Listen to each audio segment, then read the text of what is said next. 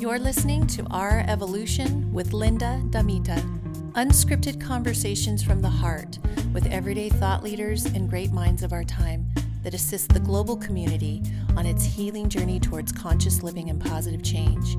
Because our evolution is a revolution, a revolution of love. Our evolution is a revolution.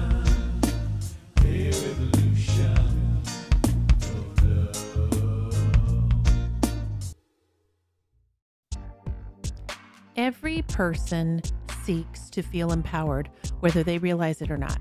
We seek it through outside influences like getting approval from our parents or our partners, being seen as successful or achieving something great, and through social media approval.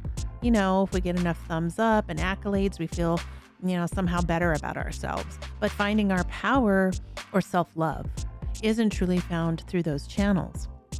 Now, Stephen Henderson is a Sedona local who has a magical way of nurturing and facilitating the process of empowering women through his abilities as a photographer and as a mystic.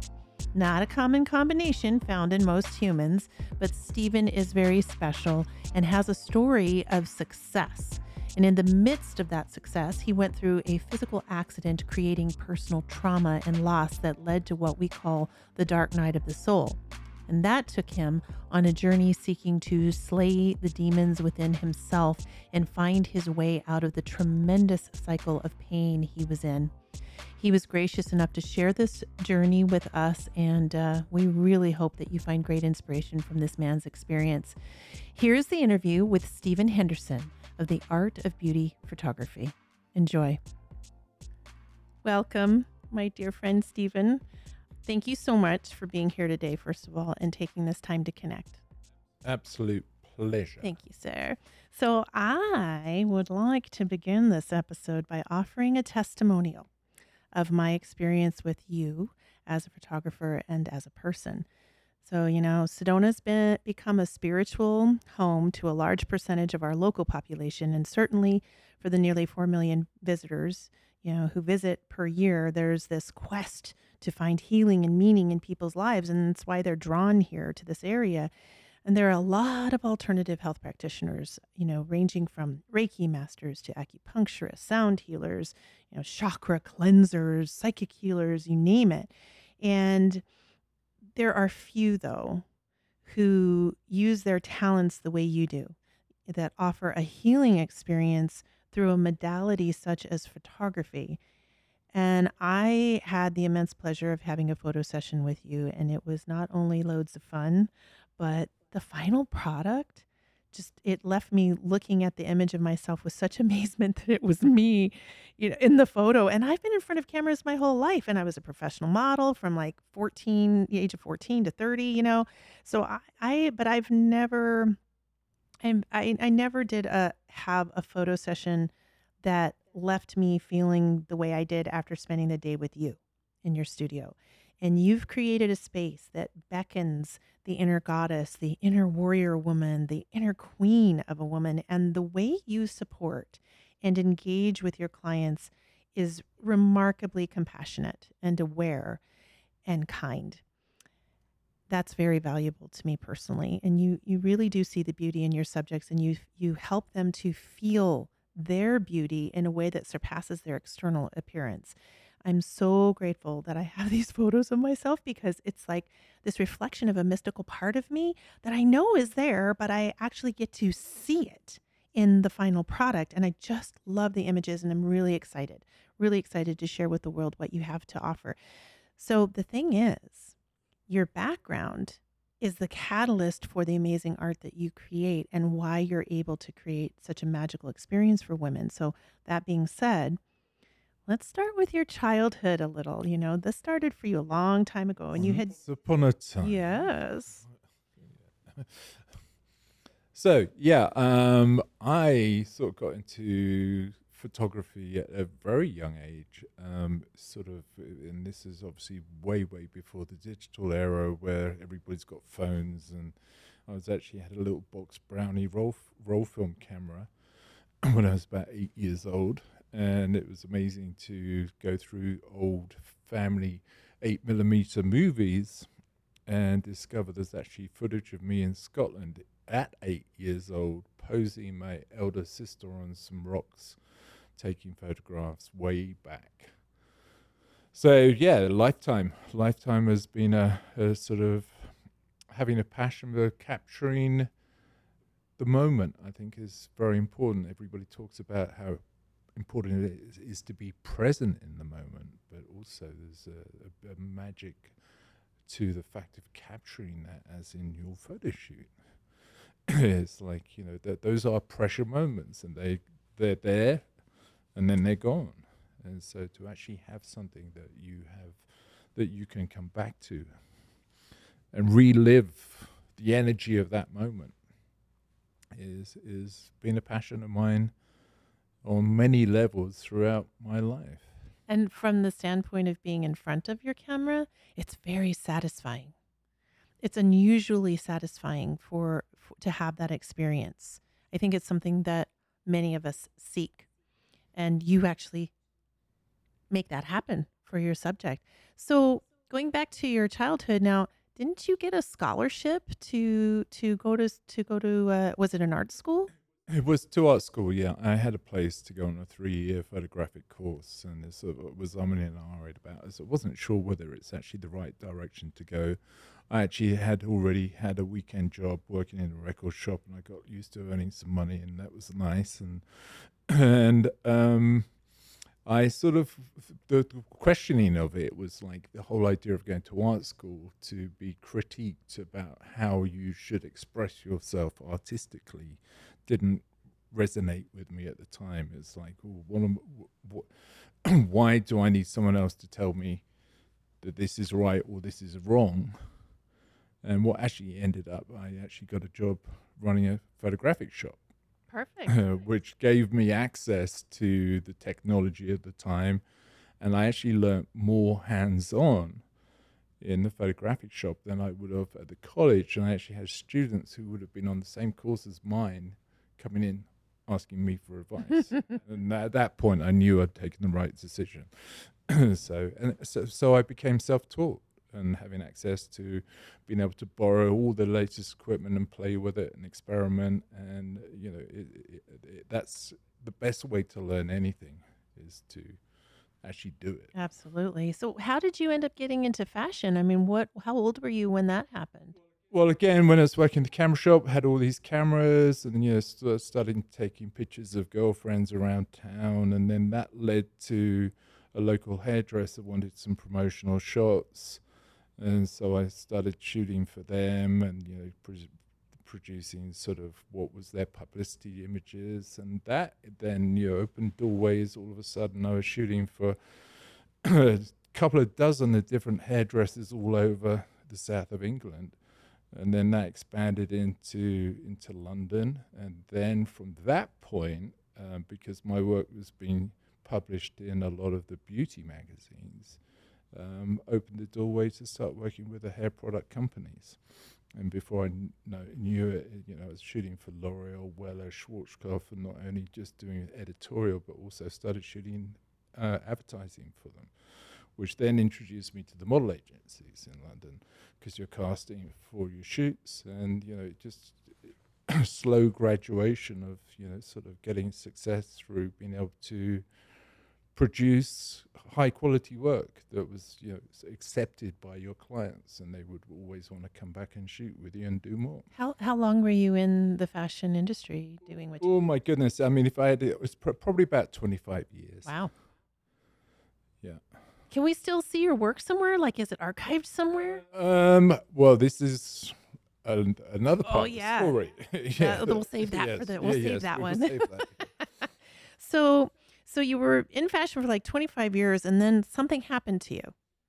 Yeah, uh, it's, it's like my my career was progressing, and from doing the the beauty products and the hair products, uh, got into the fashion more the fashion and retail, and started working for Harvey Nichols, Louis Vuitton, and Spree was became a big client of mine. They would actually fly from New York to shoot with me in London, which was pretty amazing with all the choice of photographers in New York. I guess they must have liked me. Yeah, I can see why. and so I was doing international advoca- advertising campaigns, you know, stu- study, and because of that, we're shooting with a lot of the supermodels of the time um, because they've been used in these campaigns. And uh, yeah, then on my 40th birthday, had a trip to Venezuela to an, an island called Margarita. I was very much into my windsurfing. That's one of the windiest places on the planet, and I actually ended up having an accident, which was pretty severe. On the windsurfer, I hit sandbar. I nearly lost my foot. I absolutely shattered all the bones in my ankle. My foot was hanging off, Oh. which then took me on a completely different journey. I was eight months in a wheelchair with my leg elevated, and from that point, I lost all the muscle in my leg.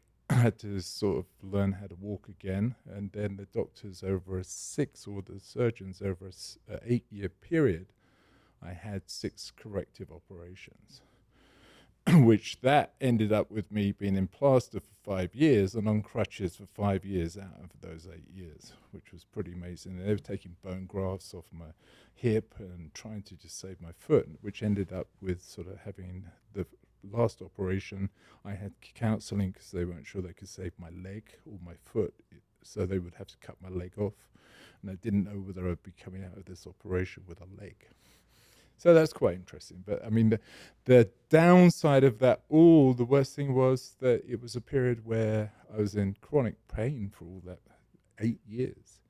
And I was on prescribed medication. I became dependent on opiates and morphine. And the doctors, you know, I, go back and say, I'm still in pain. They give you more and more dosage and say, take this, take that. And then it ended up antidepressants, sleeping pills. And then what happened? I went completely psychotic um, and totally disconnected from consensus reality of everybody around me. It's like that, as you mentioned, the dark night of the soul. It's like that. That was my dark Did night. you know? soul. Did you know that you were spinning out? Did you know that? No, had no idea. But looking Had no back idea. now, like, do you have memory of of how that happened for you? It was a slow and gradual process. I mean, uh, originally, yes, the opiates, you know, you, you get a bit of a buzz, but that was like all of prescribed medication. It's only really good for short term. and I was on it for eight years. And within that, you know, when I lost the plot and became psychotic, and literally I was in a completely different reality to everybody else around me. My wife for 18 years, my friends, my family, my experiences, you know, as real as it is sitting here with you today, were completely different to what they were experiencing. And so it was it was uh, very very hard, and doctors you know sent me to a psychiatrist, and uh, that was the tipping point for me because all they did is prescribe more medication. So they didn't send you psychiatrist. right. Psychiatrist is psychiatry is Yes. very different than Yeah. therapy. Yeah, exactly. therapy. So was Yeah. that the low point for you? That was the complete low point. Yeah, it was a complete low point of it's like you know I refused to take the medication. It's like, the, and then I actually sort of wanted to check out of reality altogether. That's when I became completely suicidal, and just wanted to get the hell out of it. Did you did you So- ever attempt? Not attempt. But you were there. You were in that space. I was, I was, you know, I was it's such a mess. I was like spending, the, at that point, I was uh, crying mess on the floor, on my own. It was, you know, it was, it was not not pleasant. And it's not an experience I would want anybody to experience. Well, when you were suicidal, I remember you mentioning that you tr- wanted to leave no trace.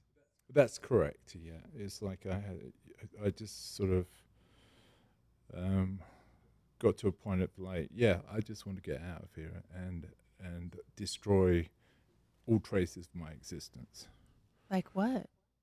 like all my photography. I sort of also was a music producer and made made music, and I just pulled everything together and made a big bonfire. and the back that's back in the day when you know photography was transparency and negatives and everything, and it's like I had years and years worth of of photographs, and I just made a big fire. And Were you it. by yourself? Was it you were Yeah, yes. Wow? So nobody knew that you were doing this. I could have become the Burning Man you know, of the UK. I could have thrown myself on the fire, but I didn't. oh, thank God! Thank God you Yeah, didn't. So, so then your marriage ended, right?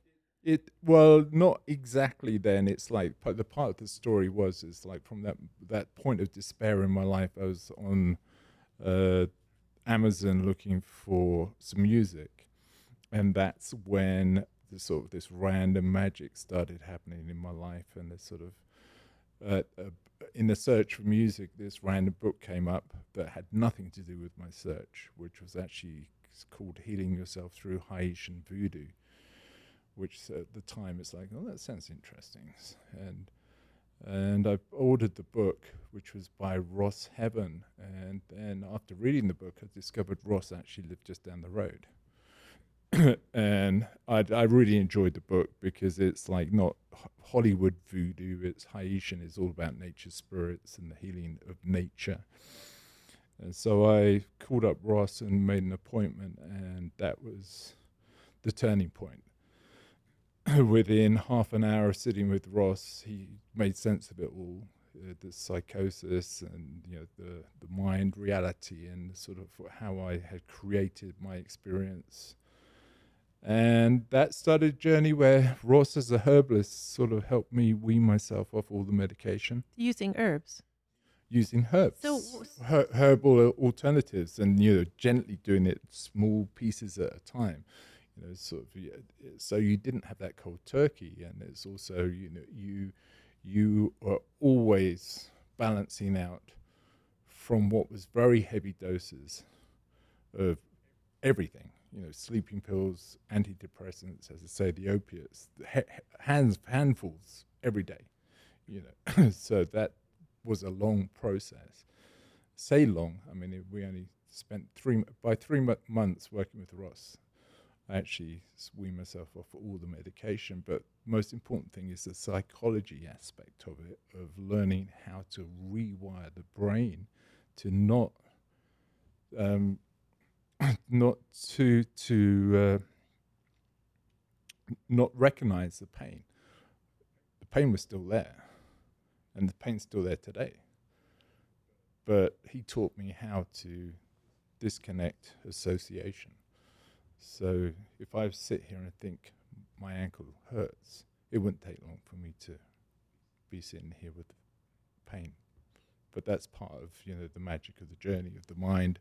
Mind creates reality, mind and, and experience. And so Ross taught me how to think different. Who would have thought that's voodoo? right. But you know, but he I mean he wasn't just the voodoo, he, he he studied with indigenous cultures all around the world. So, you know, he was a master of his art. And that's just one one aspect that he shared through his book. But sadly he passed a few years ago. He's no longer with us. Hmm. But his books are still out there and they're very interesting. And didn't uh, didn't he take you on a trip? He did. We he actually was putting together a trip to go to the Amazon, and this is about twenty years ago now. Um, and uh, we were going to, or well, we did, but a small group of us, about ten of us, went to um, just above Iquitos into with the Shipibo, and this is before the sort of ayahuasca tourism tourism came in um, we actually prepared. We we actually did diet and mental preparation and doing the inner work for months before we actually went out there. We were out there for a couple of weeks before we even touched any aspect of ayahuasca. But that led to 13 consecutive nights of ayahuasca ceremony, That's a lot. which freaked my doctor out because, you know, at the same point, uh, she still knew me as being the psychotic patient. And she freaked out when I said I was going to go to the Amazon. Little did she know. So, but you said to me, I mean, 13 nights of ayahuasca. I mean, I've I've done a few journeys myself, and the most was four in a, and that wasn't even in a row. That we had one night off in between. Two, we did two, one night off, and two, and then the second time I journeyed, we did three in a row, and that was intense, and that wasn't in the Amazon. So, you had said that the first night was the most important for you. Um, that that that on the journey to this moment, yes. I mean, every single night was amazing, but the actual message I got in the first night was the key. So, what what was To- that message? What happened? Um, it's just vision i- within the sort of. We're very blessed to uh, actually back in that time. We actually for ten of us, we had four medicine people, uh, three Shipibo and one from the next door tribe were sitting there looking after us, and uh, sort of you're under strong instructions not to leave the ceremonial space without one of your medicine people or guides with you, and sort of through the sort of visions which I personally was having uh, with that experience, um, uh, I actually sort of came across the Grim Reaper, who became my guide, which was all very fascinating. And sort of he was showed up as the Grim Reaper with his cloak and a skull face and the scythe, and the bony finger pointing or beckoning me to step outside the hut and follow him. And which I- It wasn't frightening to you. not at the time. No, I, I couldn't resist. Mm. it's like okay, this is interesting. This, so I did. I got up. I left the hut. I walked round to the back of the hut where there's a little clearing, and sort of that's where I sort of I, I started sort of some sense kicked in. It's like because he started wandering across the clearing into the into the jungle and thinking, okay, I'm not going to wander off. But it happened to be four little, well, quite big logs at the back of the hut, and so I decided to sit on one and sort of just take in the moment and. Uh, that's where it, it got really interesting with the visions and the experience. And he was standing on the edge of the clearing, sort of, and then all of a sudden, looking at me, this plasma came out of him, came out of his eyes and his hands, and it came over to me. And uh, or the missing part of this is the very important part is like before this happened, I was sitting on one of the logs. There's three other logs in front of me, but these had turned into dead women wearing black dresses So, at my feet. so you're sitting on a log, Yep. and across from you there are three other logs that, in your vision, turned into deceased, like dead women Dead women wearing all black. wearing all black at my feet. Okay. At my feet, which freaked me out when I saw it originally, and that's when the plasma started coming out, the Grim Reaper, and it sort of came over to me, and it sort of came up to my face and was like sort of When you say plasma, was it like um, like when uh, Darth Vader said, you know, I am your father, and then the then the his his uh, guy came over and was like shooting like, you know, electricity, similar, kind of like yeah, it's that. a bit, bit, bit more slimy, Oh, a bit more slimy. Than not as electrical. not as electrical. It's more like an organic material. Oh my. Yeah, very organic, in fact. Yeah, so it's like a sort of plasma slime. Mm. But anyhow, so that uh, you know, sort of sitting there, and this is all in my face, and then all of a sudden it sort of attached to me, and then at that moment, the sort of plasma shot out of me and went into what was in the vision: these three dead women on the floor, shooting out, and and then they sort of started sprouting sprouts, and which became beautiful flowers. It's like a wildlife sort of sped up blossoming of flowers, and they all sort of three dead girls turned into flowers.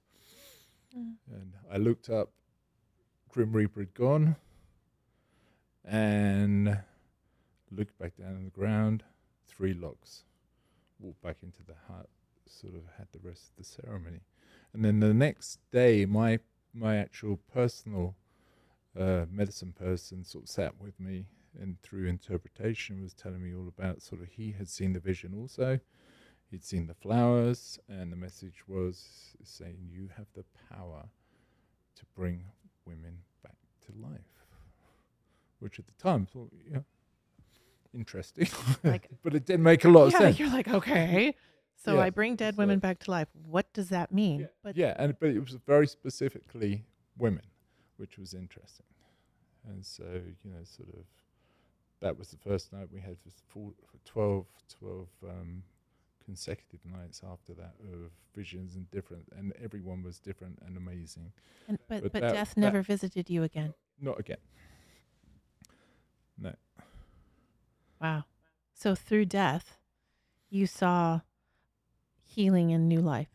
Yeah, which was interesting from sort of not being very far from a point where I was suicidal. It's like, you know, it's, I, was a little bit confused as like, you know, is this message about me coming back to life from where I was been at that point I wanted to check out? And it's like, it didn't make a lot of sense. but at that point, that's when I went back to the UK and sort of got fascinated by not only sort of what Ross was sharing, but sort of also the holistic medicine, alternative medicine, magic, um, you know, sort of ceremony that I'd been experiencing. So I went through a process of selling a house. Sadly, went through a divorce because I just wasn't in a place previous to that to hold a, a relationship together because I was so psychotic. You know, lost lost that. Went down to suitcases, two suitcases. Went back to South America. Spent more time in the Amazon and then that led me up through Mexico, and then had amazing experiences in Mexico, studying with Ifa, with With what? s- Ifa, which is a Cuban version of voodoo. Funny enough, um, and uh, Ifa Santa Maria. I mean, just ma- a crazy, crazy experiences. You know, and, and again, I was still partially psychotic. You know, so it's like my experience of life. It actually took me over 10 years to really be able to tune into consensus reality, if not longer. And I think there's still aspects of myself which haven't fully come back from that place. So it was pretty fresh journey from psychosis and sort of having all these crazy experiences and disconnected to having ayahuasca ceremonies which blew another aspect many many other aspects wide open and then to go on a sort of a walkabout studying magic and all, all sorts of crazy crazy stuff. And it, i mean just unbelievable. Everybody says to me why don't you write a book? And it's like i haven't got time you know I'm busy. i'm too busy You're i'm busy too bringing busy women back to life. exactly. but yeah, no, not just women now. It's uh, like expanded from that point. But no, it's amazing. Then it came up through Mexico, which then brought me into America and had introductions into a lot of native, well, not a lot, but quite a few through magical again connections, experiences with some of the Native American tribes, which I was tested. Um, they have a great sense of humor. What does that mean? You were tested. Well, they, they, um, their humor for people, and especially a cu- culture that has been taken advantage of, they're very suspicious of anybody who sort of comes into ceremony or into the fold. You know, who's especially studying uh, sort of the metaphysical aspects of it, because so many people have taken away what is sort of regarded as their, na- uh, their Native American spirituality and written books about it and you know just stolen from the culture so they do test you with a great sense of humor you know sort of like from just just the stories the storytelling Like But, to see know, what you'll believe. To see. exactly ah. see how gullible you are and then, you know these these crazy stories which you know it's like it, you have to really be tuned into your intuition. And i can see people a lot of people being gullible and believing every single word of it but you know i was calling them out on it. And because of that i got accepted and sort of that that sort of led to some again very interesting experiences like being the only non-native at lakota dakota language summit one year. And with this crazy scenario playing out with someone who was going to present himself as white a reincarnation of white buffalo calf woman and it's like crazy i mean it's a long that's just a story in its own it's like Maybe we'll save that for another podcast. I know. Yeah. I mean, it, it's again, the stories are just amazing. You know, the, exp- the experiences. You know, the, and that's what it was. Experiences and very magical, and it sort of taught me a lot about this. You know, sort of how how how not only reality is held together, but how we can have an influence over that. So, how'd you end up in Sedona? Um, I'd been up on the Hopi reservation for about six weeks, sleeping in a three foot six kid's bed. And then a great friend of ours who's still around here in Sedona, this is about 13, 14 years ago, Sakina, turned up at this house I was staying at. Never met her. She was visiting her adopted Hopi daughter. And she sort of looked at me and said, I'm going to take you to Sedona. At that point, I'd never heard of Sedona. Um, and I just packed my suitcases and got dropped off at a hotel, the White House Inn. I know, I know the White Yeah. House Inn. It's right in Yeah. the middle of town. Yeah, 13 years ago, and it's like, here I still am. That seems to be like the Ellis Island of Sedona because the same thing for me. I mean, I've been coming here since I was a little kid, you know, but um, it's always been a part of my life. But when I actually left New York City to move here, that's where I stayed. The Really? White House Inn. Yeah. Yeah, there we go, you It's see. like- and I, I, I've heard many people, many people say that. I mean, things are different now. We have all the Airbnbs, we have so many Yeah. timeshare and stuff, but there wasn't much here at that time. That's true. And so it was a, uh, that was like the easiest place, the drop off point. Seriously, it's the Ellis Island of Sedona. That's where all the immigrants come through. right. Yeah, and here we are, you see. Like, So then, so then Yeah. you've you've been in Sedona for a while, and how how has it been for you? I mean, what did you start off doing, and how did you end Um, up with this amazing studio? Oh yeah, I mean, th- again, there's a lot of stories that go in there, but um, you know, sort of, I had no intention of actually living in America or being in America. It's just a series of, of circumstances that followed one another. I was staying in hotels for months and spending loads of money and hiring cars, and it got to a point I realized I'm not going anywhere. it's like, and this is getting ridiculous. You know, I've been spending all this money on just being in a hotel. So uh, that's where I actually got a room here, and then that room led to a house, and then that led to an amazing property down in Page Springs with five and a half acres and a pond, and we, we were holding ceremony down there for three years, around about 20, 2012. Um, and so that was again another ex- great experience of just all these amazing people coming in, um, and sort of, yeah, having having good time down there. And sort of immigration is a big thing. You, you I mean, you have to pay it, play it by the book, and again, series of circumstances just opened up and helped me here, and you know, got my green card, which I still have. I've had to. I, in fact, I lost it once after it four or five years have run out of it, replaced it, and it's got another ten years on it. So it's like the universe is saying, "Yeah, this is where you should be." Mm-hmm. So here I am, and you know, sort of the studio came about. And this is the part, um, sort of within the mysticism and stuff. I've always wanted to, and lots of people ask me about the UK and sort of the myth, especially the sort of King Arthur and the Camelot and all that. So I was putting together to do some tours and taking people to the UK, and took my lovely partner Nicole. We went three years ago to do the journey together because we were going to co-host it just pre-COVID. And so we did this beautiful trip across the south of England, and then we went up to Scotland to do some of my favourite places up on the West Isles. And in between, we're staying with my sister, and that, that's another big key to what's created here. Um, I, uh, ha- having been in Sedona for all those years, I sort of stepped into service through my experience. I was like, for years, I was a student of the metaphysics and sort of helped heal myself through my, my what, I, what I've been learning from all these beautiful teachers. And um, unintentionally, what happened, I actually sort of graduated and became a teacher. And people started coming to me for advice and help. And so uh, before I knew it, I was like doing my own workshops and helping people because I could help people especially if they had addictions or any problems, because I've been through the experience myself. And I think that's the best way any of us can help anybody. It's not about the intellect and reading loads of books and this is how you or do it having a degree.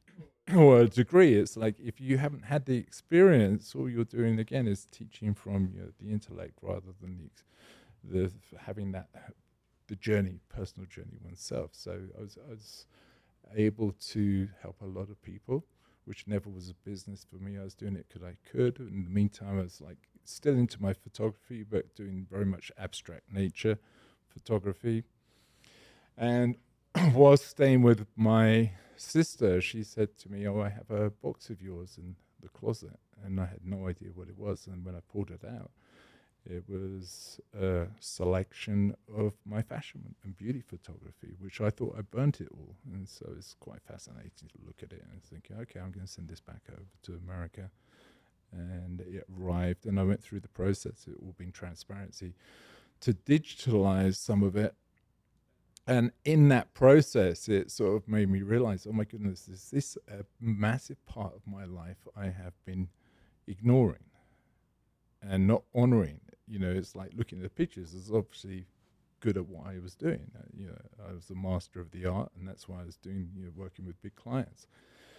And it, it sort of made me realize oh my goodness i've been totally ignoring this because of the trauma associated still with the experience. And it It's wasn't like, uh, even like you had a bad experience in fashion. It was No. that your life took a turn because of an accident that left you disabled, basically, not Yep. just physically, but left you disabled emotionally and Yep. spiritually. And you as- associated that with your entire life. Yep. Yeah, and that, and that that was a big key again. Again, you know, so the healing process from that point, from all the medication, has taken years. You know, and I've been working really hard on it, but still, you know, there's brain fog from you know what ended up as ten years on hard opiates. You know, there, there's a great documentary out there, medicating normal which uh, I really resonated. There's lots of people having a similar story, and some of those people were telling their stories. Excuse me. They they'd only been on the medication for six months, yet they were finding it hard to operate in the world. So yeah, um, it, it's interesting. You know, sort of the realization at that point of seeing the pictures. It's like this is a big part of healing that I still need to do for myself is like to acknowledge all that experience and hence that was the moment of like the aha moment is like oh my goodness i'm in sedona i'm a photographer. I've got all this background and experience. Know i've been doing this nice and beautiful abstract art photography. I want to get back into photographing people. And within that, as a creative and then as an artist, it was sort of wasn't the idea of like just taking portraits is like okay i can do it but it's not really what i want to do. I want to get more creative with this. What can i do? And i've always loved the idea of fantasy and fairy tale. And here we are in sedona. So i came up with the concept yeah i'm going to do experiences which are actually sort of sort of a escapism. And you know see how far we can take this. And you know sort of and that that point we just got into covid and sort of i started shopping around think okay i'm doing fancy i need to get a wardrobe together Mm-hmm. and it's amazing it's like having this idea okay let's get some nice ball gowns and stuff to start off the wardrobe and then all of a sudden realized oh my god these things are so cheap and they were so cheap because covid Nobody was nobody beginning. was wearing a ball gown. And it was the beginning, so everybody was like, didn't know where it was going and what was going on, and so all of a sudden, all these ball gowns have been dumped onto the second-hand market, and it's like, so I started buying one and twos and threes, and I got addicted, as you know. That's your new addiction. Yeah, It's it ball is. gowns. It is. And I and and people can't see this because it's just a podcast, but when you walk into this space, there are there's every color of the rainbow, every fluff, every satin, every gem, every bow that you can imagine. And it's so much fun. And it's not just the the dresses that you have. You have flowers and wigs and crowns Feathers, and butterflies, feathers, butterflies. bombs, Yes, yes. glitter, glitter. I mean, like it's it's a velvet and lace, and yeah, Yeah, no, it's- it's amazing how it all came together. it really is, and it's And it's a beautiful space. Yeah, and uh, I mean, you know, from the couches to everything, it's all been supported all the way through. And it's like, so concept, um, beginning of COVID, then it was a case of shooting content, um, which went really well and got to the point where consistency, which is so important, you know, it's like you, you have to make sure that every single shoot is to a very high standard. and so we got the content um, not only photographically, but as you say, sort of from accessories to everything that you can imagine to build. So it's not just putting someone in a dress and you know taking their picture. There's so much more that goes into accessorizing. We've got the wigs, we you know we, And we and build the sets, and that's just like- the physical part. Yeah. Because the experience with you is not just about playing dress up and looking like a fairy princess or warrior goddess or anything. It's the it's it's the way that you assist. Yep. It's like you're um, a beauty inner beauty doula or a midwife of sorts, or mid husband. I'm not sure how that works. You you literally help women to birth Yeah. this side of themselves that they may that that's within them but maybe they've never seen or really had an opportunity to experience and that's huge because i worked with a lot of photographers who had sort of a lecherous kind of feel about them to say the least. And it was it was the worst part of being a model when i was young. And you don't you don't do i felt so safe. I felt held um in a in a way that that i could it wasn't easy. And i and I, again i have a lot of experience in front of the camera but it was still a little challenging to allow that side of myself out i mean also because i'm older and it's you know it's Mhm. not the same to play when you get older but you have a way yeah, which is years of experience. And not just in one field. It's like from working with young models, you know, sort of you have to be in your integrity, especially working with women because women uh, are very intuitive, and so they, they can sense thoughts and things. So you have to you have to be in your highest in- integrity to have the confidence for them to feel safe. So they open up to the camera, and that's a, that is an art, and it's and it's amazing. And you've seen some of the content. It's like the like the Cambodia trip I did with the children. It's like you've got these like five, six year olds upwards, and they're just opening their souls to the camera. They feel safe. The young models feel safe, and you have to have to do that. But also, it's helped by the fact that I've had that experience of self empowerment workshops, which 99% of the people that turn up are women. And that's not the way it's advertised. It just sadly, you know, the, where we're at, the women seem to be doing more work or willing to do the work than the men. Um, so, you know, had lo- lots of experience of holding that space. And sort of, so you, eh, what's the beauty of the project and what I've created here? It's bringing all aspects of my ex- life's experience from the art, the creativity, the music, the color, the sound therapy. You know, everything has come together. And it's like that's the magic of the whole experience for people because you're supporting the psychology, you're working with oracle cards, you're getting to issues where people may be not accepting themselves or willing to express themselves because of their concepts of beauty, which are outside.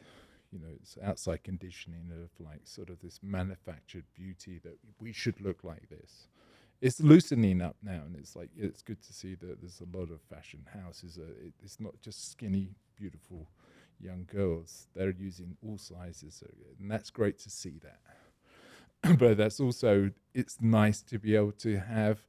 You know, my dresses go from we've had a six-year-old in here to a size 26 woman, and you know, sort of there's choice. And all ages. all ages and that's very important because of what i'm doing is is all about empowerment? And so it's like i would wouldn't want to be in a situation where i'd have to turn someone away and say oh sorry i haven't got anything that's will fit you or you know is suitable. Right. not only do i have it i have choice. It's not like here's your dress.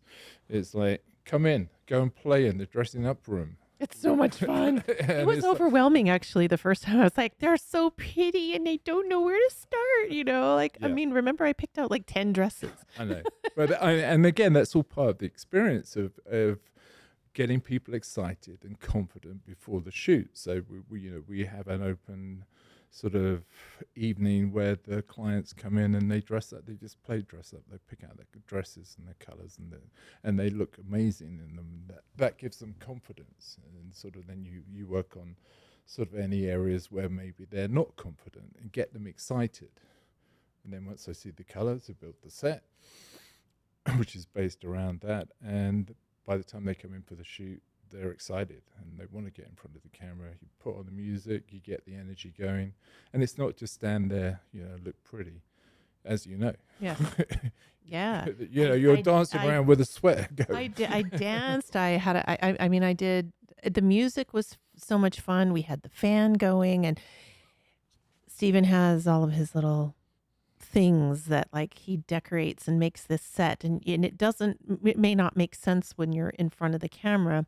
You just trust. I trusted you because I know you know what you're doing, and the final product. It's like, oh, that's why that was there, and this was here, and oh, look how beautiful that is, and the effects that you put in, and and also um, the makeup. Yeah, yeah. Yeah. So which is, which is an important. I mean, it's like again having the background in fashion and beauty. It's like it's important. It's very different having makeup for photography than it is say for your wedding. you know, different products. You don't want the shine. You want to blend it, and you know, especially with the digital cameras these days, they're so sharp, which is like ridiculously sharp.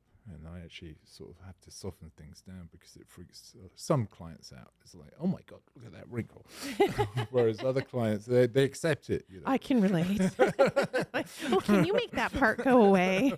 can you make this look a little better? Anything is possible.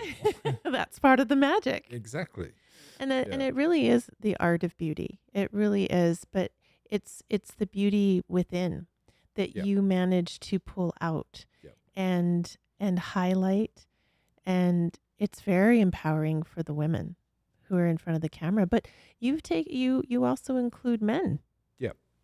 Yeah, uh, it's like open it up. It's children, men, couples. You know, it's rather romanticism, and it's like there's, you know, again, it's like there's, there's no boundaries. There's no judgment on. You know, we're we're, we're all beautiful.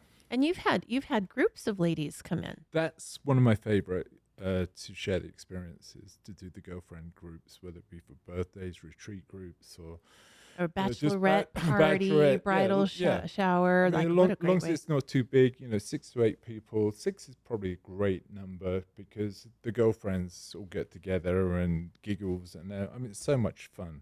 It's so much fun doing the groups, and uh, you know, it's yeah, that and that, and it also for the clients because of the amount of work that goes into a shoot. It's not cheap for an individual because you do your pre-shoot meetings, you do your dressing up, you do the shoot, then there's post production where the extra sparkly magic gets put on the pictures. So for one person, that's a lot of work, you know. But when you break it up into girlfriends, whether it be two, three, four, Mhm. you know, it makes it more accessible for people financially, which is great. It's great because you can do mothers and daughters, you can sisters. You can, you know, there's it's endless. You can get grandmother in here, Yep. or great grandmother, and do generations and have them just in the because you do. It's it's it's fantastical. It's very um, magical. Like the fairy tale is like uh, almost an understatement. You know. It is very magical. But as you were saying, you know, during your shoot, it's like there's, there is real magic going on. You, you're saying, I feel high. I did. I yeah, did. just on the experience. I felt very um, euphoric. Yeah. Like almost in an altered state.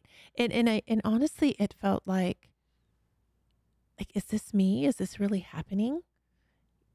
it, and, Yeah. it, and it wasn't about the shoot. It wasn't about the photographs. It wasn't about that. It was about the feeling that was coming up of, of, and I'm and I can I can feign confidence, and then there are times when confidence is absolutely real for me, and it was a new kind of confidence that I didn't realize I had, um, and I I guess you know, that's part of the magic. It is. It is, and it, and, it, and it's for me. It's like every shoot is different, but there is a, definitely a lot of magic going on. It's like I have clients of some of the, uh, oh, like um, I'm not going to mention names, but I was shooting this lady, and she was a mature lady, and she started dancing around and having fun, and then she sort of just all of a sudden, physically appeared to drop 20 or 30 years in age in front of me and in front of the camera and it actually came out. The camera it's like she looks oh my god she looks so young.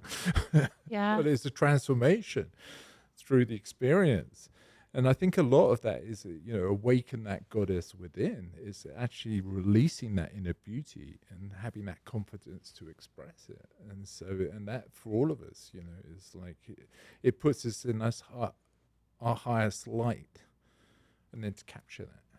I think a big, capture that moment. a big piece of what you capture though is also what you do pre-production in your conversations Yep. with your clients because you hold um, the, a space as a mystic as a as a almost as a therapist as a a seer of what's really within the the woman that's in front of you. Yep. and you have a very um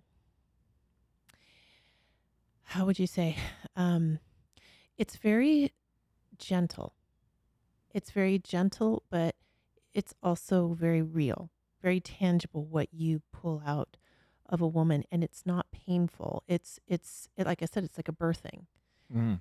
it's a, it's a birthing process and you you help to create that space not just in the physical space of the studio but like mentally emotionally you prepare your client and that's why it's empowering for the person who's who's who's the model who's the who's having the experience in front of the camera because that that I would have to say that that's what came through for me. Yeah. and that was why it was such a different experience than with other photographers that I've you know done fashion whatnot for. Yeah there's a lot going on and it's and that that's a blessing again of doing the coaching work and within that coaching work is self empowerment and it's like yes you uh, as an intuitive i can read people but again it's not for me to tell them my perceptions of their reality. I can see it or sense it. It's for me to get them to see it for themselves and then it becomes their own truth and not my perception of their truth so there's a bit of that kind of magic going on as well that you they pull the card you read into and sort of sense what's going on for them but there's a lot of unspoken mm-hmm. aspects to that it's Mm. like yes i sense this so how do we work with this without it being obvious but still creating that positive outcome That's what I mean. You ve- have a very gentle way Yeah. of of bringing that forward, and I had a blast, and I love my pictures. I love them so much, and I'm so excited for other women to have the experience when they come to Sedona, and for our Sedona locals too. As you Yep. know, like me, there's plenty of us that that know you and love you, um, but that love and magic has a lot more population to uh, to affect and I'm really glad that you could spend some time and connect with us today. And absolute pleasure it's really been- always, and yeah, uh, and I love inviting people down to the studio just to see, you know, curious or uncurious. Oh, what's going on there then? The art beautyphotography.com is the website. It's Metamorphosis Photographic Studio, which is in Redcliffe's Plaza next door to Picasso's. And yeah, I, after 18 years of resistance, I've just started doing social media and opened up a Facebook page. It's like amazing. 18 years it took me, but I know every, now, now I'm there and everybody's gone. They've gone somewhere else, you know. Like, but I, I, I'm sort of getting people working on that because I, I, it's just yeah, important to share what's going on. But here. people can find you on LinkedIn. LinkedIn, yeah, I've been on there professionally, uh, sort of for for years. So that's it. But that's not really kept up to date with content of the photography. But I'm there, um, and I do have an Instagram, but I still need to find someone to manage that for me because I don't have the time to get sucked into that world too too heavily. But I would love to sort of be able to share again sort of what's going on here with more people so they can have that experience. So, but they can find you if somebody wants to connect even professionally on LinkedIn. LinkedIn or the website has got a contact page, and also the website is obviously a place where you can see a lot of the content. And you're on Alignable too. Alignable local. And that's as Stephen Henderson. Stephen Henderson. All right. So the art of beauty photography.com and you can find Stephen Henderson and Metaphor Metamorphosis Studios. You can just Google it if you but we'll have it in the show notes so that you can click on and, and go straight to his website if you like and connect with Stephen and set up your own appointment and come in and experience the magic. Yeah, and just come and visit. Mhm. You know, it's like there's no commitment. It's like I just love letting people come in here. And some cases, you know, if they're not busy, they can go in and put some dresses on, which normally happens because they want to as soon as they walk through the door. But that's just you know uh, just a way of sharing. Absolutely. Well, thank you again, Stephen. Absolute I really Thank you appreciate for having me. yours. I, it was an absolute Yeah. pleasure. This is what it's about: is sharing with people the heart of Sedona. Those of us who really are um, making changes within ourselves, and then Yep. helping others to make those transformations that they want, make this world a better place. Beautiful. Thank you for joining us today on Our Evolution. We hope you enjoyed what you heard and found some inspiration towards your self transformation. Check out the show notes for information related to today's topics. And if our vibe resonates with you, we'd love a review on whatever platform it is you're hearing us on today. Share this podcast with your community and on social media so the heart of Sedona can reach others who would benefit. And remember, our evolution is a revolution, a revolution of love.